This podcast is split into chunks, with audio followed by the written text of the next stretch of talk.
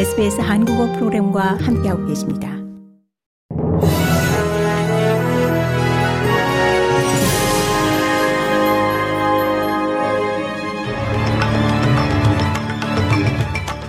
(2024년 2월 6일) 화요일 아침 SBS 한국어 간추린 주요 뉴스입니다.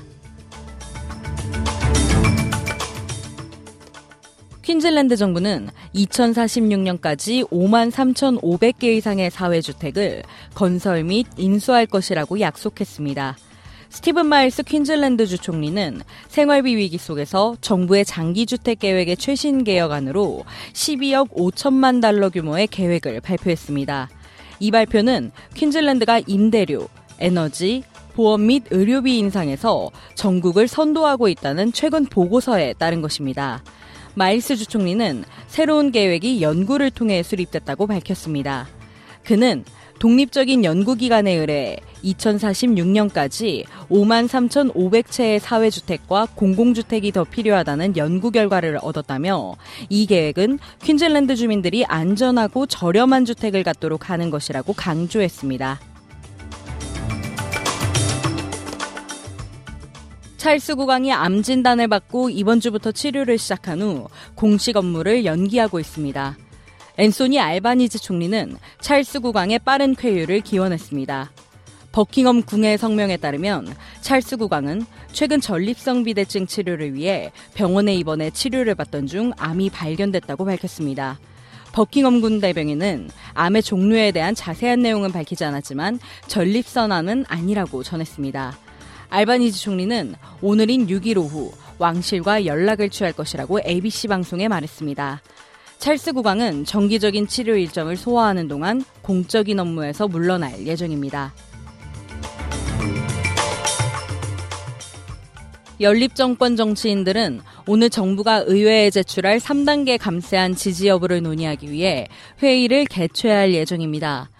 야당은 이전의 감세 정책 변경에 대해 정부를 비판했지만 새로운 경제 분석에 따르면 국민당 유권자들이 변경된 정책으로 인해 가장 큰 이득을 볼 것으로 전망됩니다. 브리짓 맥켄지 국민당 상원 의원은 채널 9과의 인터뷰에서 야당이 법안 수정을 제안할 가능성이 높다고 밝혔습니다. 그러나 그는 그들의 입장이 공개되기 전에 내부 절차가 존중되는 것이 중요하다고 강조했습니다. 맥켄지 상원 의원은 우리는 내부 절차를 존중하는 방식으로 오늘 아침 그 결정을 내릴 것이라고 전했습니다.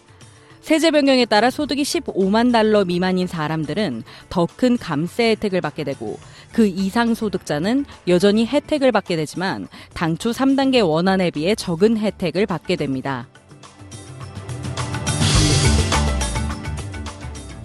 윤석열 대통령이 설 연휴를 앞두고 이르면 오늘 특별 사면을 단행합니다. 생계형 사면에 방점을 찍고 정치인은 최소화한다는 방침이지만 김관진 전 국방부 장관 등이 포함될 가능성은 있습니다. 법무부 사면 심사위의 심의를 거친 특별 사면 안건이 이르면 오늘 국무회의에서 다뤄집니다. 가기를 통과하면 윤석열 대통령의 재가 절차만 남습니다. 설 연휴를 앞두고 단행될 이번 사면은 무엇보다 민생 회복에 초점이 맞춰져 있습니다. 정치인 사면은 최소화될 것으로 예상됩니다. 이름을 올릴 정계 인사는 한 자릿수로 전망되는데 관심은 박근혜 정부 당시 고위직들의 포함 여부입니다. 특히 국방혁신위원회 부위원장인 김관진 전 국방부 장관이 명단에 들어갈지 주목됩니다. 이상 이 시각 간추린 주요 뉴스였습니다. 뉴스의 김하늘이었습니다.